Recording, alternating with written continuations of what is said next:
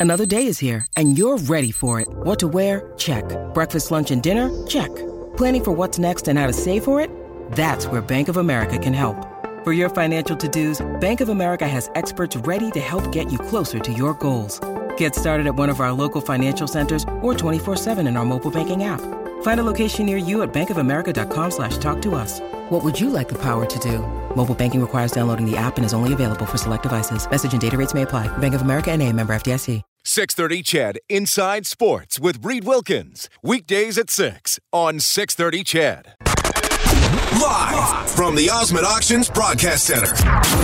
This is the Canadian Brewhouse Overtime Open Line on Oilers Radio. 630 CHED.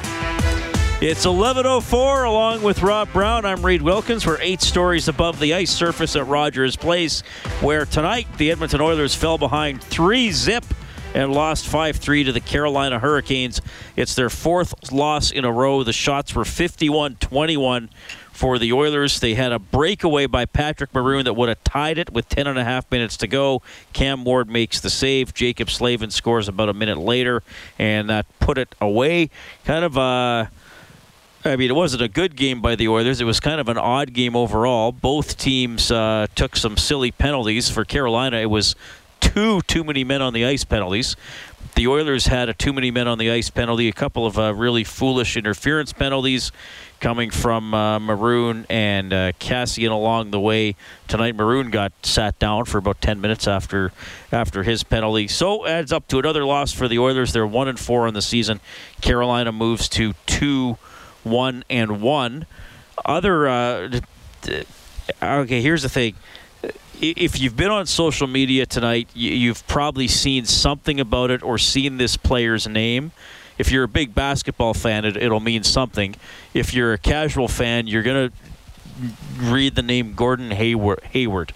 If you're squeamish, just don't. Okay, don't watch the video. Don't go looking for it. Don't look at screenshots.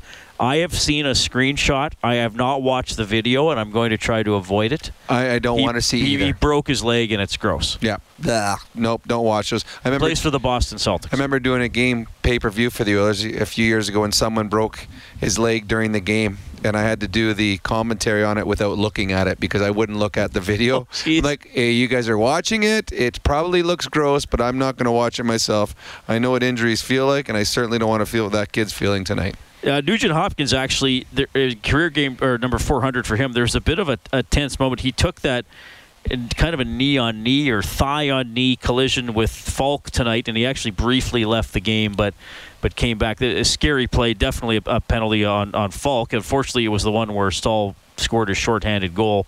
Then Strome got it back for the Oilers, but glad Nugent Hopkins was okay. And those those are always tense when you see a player go down like that. Yeah, it was a weird one where where Faulk lost control of the puck and Nuge jumped in and, and was going to have the a chance, and Faulk just stuck his looked like he tried to stick his butt out but missed, and it was knee on knee, and Nuge went right down the tunnel back towards the dressing room, but was quickly back, which is good news because the Oilers can ill afford right now to lose another one of their star players. And we'll see about Draisaitl and Caggiula specifically. Maybe they'll be able to come back soon. I mean, hopefully on on, on the road trip uh, as they are both on on injured reserve.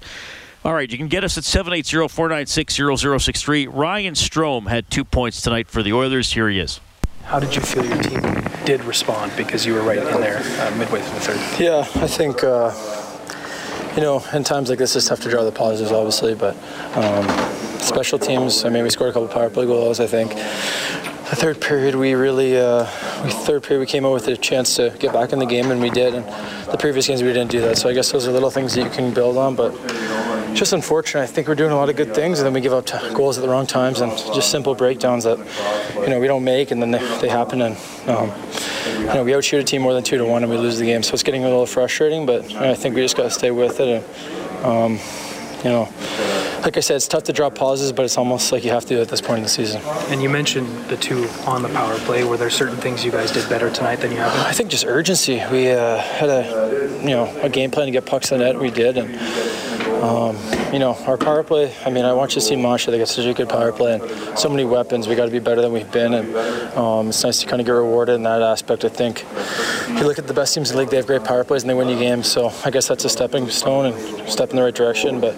um, you know, still obviously a long way to go and uh, a lot of games left in the season. Do you feel like your performance late in this one is something you personally can build off of? Yeah, I think every game, like I said earlier this morning, I think has been getting more comfortable and starting to feel, you know, good with the puck, making some plays and stuff. And you know, it's nice to get rewarded. And you know, in this league, sometimes it's tough. You go a couple games without scoring, you uh, you know, you start to get down on yourself. But you just got to stay confident, work hard in practice, and you know, hopefully get on a little streak here. Tell us about that little pass. Read that's uh, Ryan Strome. All right, Brendan Ulrich working the Oilers dressing room tonight after their 5-3 loss to the Hurricanes. The Oilers did go two for seven on the power play, but they gave up a shorthanded goal. Got a text here to 630 630 from Jason, who says, "Hey guys, I noticed Yamamoto has been on the first power play unit with Draisaitl out. Would it not make more sense to have Nugent Hopkins there, since like Leon, he also shoots left?" Uh, great point. Um, I think that there there's a worry that if you take Nugent Hopkins off the second unit, put him on the first unit, they don't have.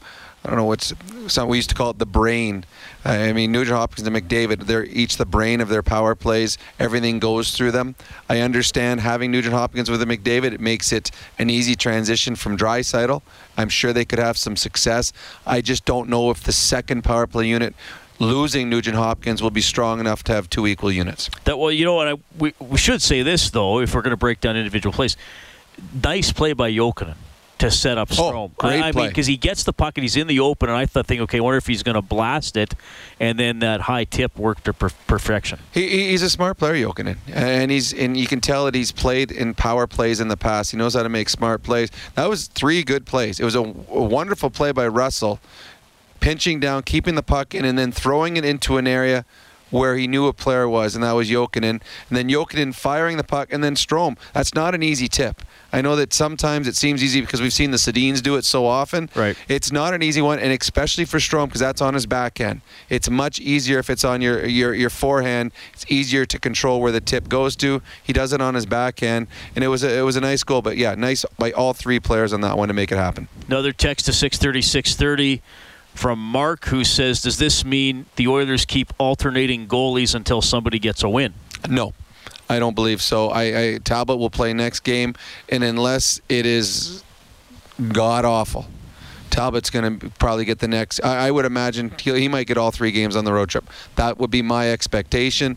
They need Talbot to get back to where he, he, he can be, where we've seen him in the past, and I'm sure it's going to happen. The Oilers need it to happen sooner than later.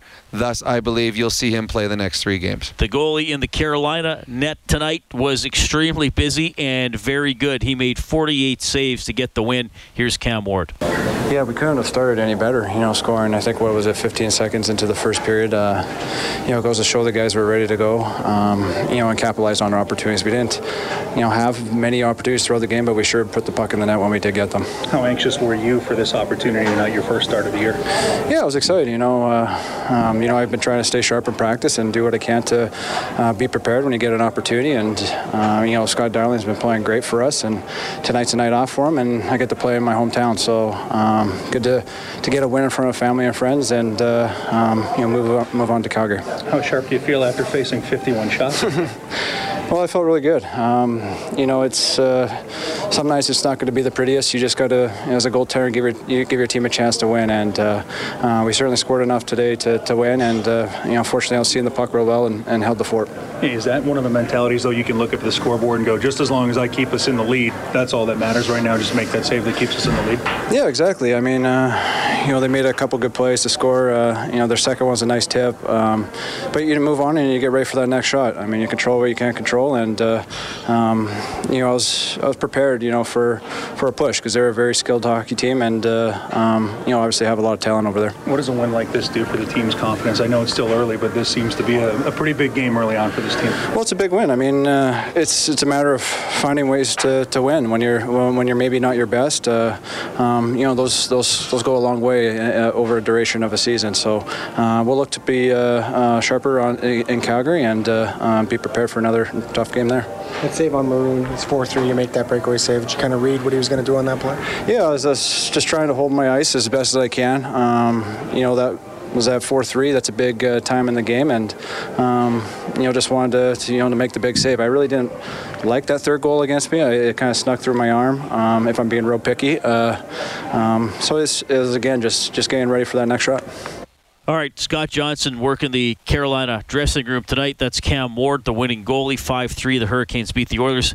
Uh, you know, I'm glad he brought that up. Uh, that that third one, you and I, uh, we you sit uh, in a booth above me here, and when Lucic fired that one, and it kind of went under the arm. I mean, you know, quick shot, hard shot, mm-hmm. but at that point the Oilers were coming on, and that made it four three with still a lot of time left. And you thought, oh, I wonder if that's that's the one. And then he said it. He, he didn't like that one. Well, no, he he was square to the shooter. He had uh, a clear line of vision, and it was a it was a heavy shot. Lucic shoots heavy, and sometimes heavy shots seem to find little holes to squeak through. It just they don't need as big a spot because it's going so heavy. It just finds its way in there, and and it did. Uh, but a goaltender, if he gets a big piece of it like that, he feels that he should stop it, and. Well, I mean, he, you, you make 48 saves, and he's mad because he didn't make his 49. So that shows you uh, the professional that he is. So at that point, it did look, oh, you know what? Maybe this is a comeback in the making tonight. Unfortunately, just uh, chasing all night long. That one mistake is going to kill you, and the one mistake was the power play where the Oilers gave up the shorthanded goal to Staal. All right, uh, text here from Jess who says, uh, "Guys, what can a coach do to prevent his team from taking silly penalties?" And uh, just Jess also commenting, uh, I think on, on the two interference penalties and also on oh the Lucic slash there in the second period. He was trying to free up the puck. Well, I mean, it, it is for taking silly penalties. It's accountability. If, if you're going to take silly penalties, well, then you're not going to play. You know, we'll start with uh, okay, you're going to miss a couple shifts. Well, okay, this is becoming a little bit habitual. Where okay, we're going to go a little more than a couple shifts. It's going to be a period. Eventually, if it, if it doesn't stop, it'll become you know you're gonna, we're not going to address you tonight. You're going to sit in the press box. Uh, in the National Hockey League, there's going to be because of the way they call penalties now. There's going to be a ton of power plays the the little hooking and holding and things that uh, haven't been called in the past are getting called. You do not want to continue to make silly calls or silly mistakes that make the the referees have to put you in the penalty box. And the, tonight, the the Kassian one was was one that should not have been taken. The maroon one is one that should should not have been taken. And they came in important parts of the game where the Oilers were trailing and they got to extend the lead. The the Lucic one, and it's it's something that you would hope by the, the 15 game mark of the National Hockey League, the players will stop doing it. Mm-hmm. It's it's it's a habit. It's guys have done it their whole lives, but it's getting called and it's getting called consistently. And you were on that penalty there. They were the length of the ice away from their own net when he slashed the, the, the stick in the hands of the defender. And it was right in front of the ref. He's going to make that call every time. You just cannot do that in the National Hockey League anymore. Yeah, and, and just big picture for the Oilers here at five five games in, one and four and falling behind and penalties and special teams and all that stuff. And we talked about the Klefbom pinch and the and the Lucic the Klefbom pass that led to the shorthanded goal. And I, you know, I said off the top of the show, I just if they could get out of their own way, they'd be dangerous. And I go back it's something uh, Eskimos head coach Jason Maas said when they, I think they'd lost four or five in a row, and you know now they've won a couple. But he said, and they've had some penalty-filled, turnover-filled games, and he said, you know, it's hard enough playing the other team without also playing the Edmonton Eskimos. And sometimes I feel that both the Oilers, I mean, and when callers have talked about it, media guys like us have talked about it. They're going to get the A game from other players, from from other teams. They know the expectations for the Oilers.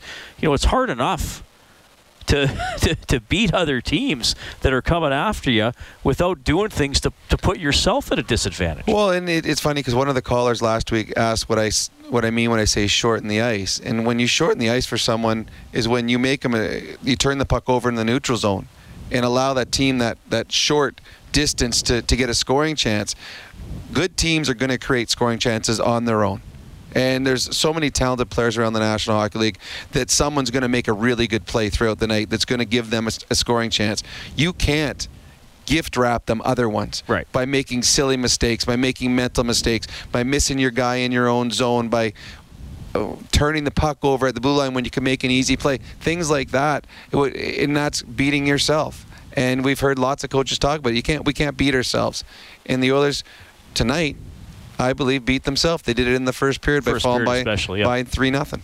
5 3 the final for Carolina. You're going to hear from Oscar Klefbom as well. This is Canadian Brewhouse Overtime Open Line from the Osmond Auctions Broadcast This is the Canadian Brewhouse Overtime Open Line. Now, from the Osmond Auctions Broadcast Center, Reid Wilkins on Oilers Radio, 630 CHED. Final damage at Rogers Place. Carolina 5, Edmonton 3. Rough night for Oscar Klefbom. He goes minus two. Couple mistakes led to goals. Here he is. in a row now, and it's still early in the season, but um, you guys wanted to not get too nervous or too down after three. At what point um, does it start to get significantly concerning? I mean, it's not good right now. Um, we all agree on that. We got a lot better in here, and, and like I said, especially when Ross come in, in into the net to play a game like this, we gotta stick up for him better. And we knew Carolina was gonna come out hard, but we got to be better to start. Sorry if you already asked this, just what happened there on that first goal? I mean, it's just a bad pinch by me. Um, we, we said we were going to be aggressive, but I cannot go down there if we don't have coverage with our third guy high. So uh, it's just a, ba- just a bad play by me. And, and I mean, if we're going to win some games, it's pretty tough, pretty tough to start playing right when we're down two, three, nothing. So it's, it's not good enough. Thanks, Oscar. Thank you. Read that, Oscar Klefbom. All right, well, short and sweet and uh, very true there from Oscar Klefbom. Oilers too sloppy, especially in the first period. They fall behind, try to rally, got within a goal in the third, could not tie it, and lose 5 3 to the Hurricanes. So they have lost four straight. They're 1 and 4. They will try to get it going in Chicago on Thursday. That's our next broadcast. We'll start with the face-off show at 5. The game will start at 6.30. Bob Stauffer has Oilers now from noon to 2 tomorrow. I'll have Inside Sports from 6 to 8. I want to thank Kellen Kennedy, our studio producer back at 6.30 Ched tonight. Troy Bowler is our engineer here at Rogers Place. Get more on 630ched.com. On behalf of Rob Brown, I'm Reid Wilkins. You've been listening to Canadian Brewhouse Overtime Open Line from the Osmond Auctions Broadcast Center. Really appreciate everybody tuning in. I'll talk to you on Inside Sports tomorrow night. Take care. 630 CHED Inside Sports with Reid Wilkins. Weekdays at 6 on 630 CHED.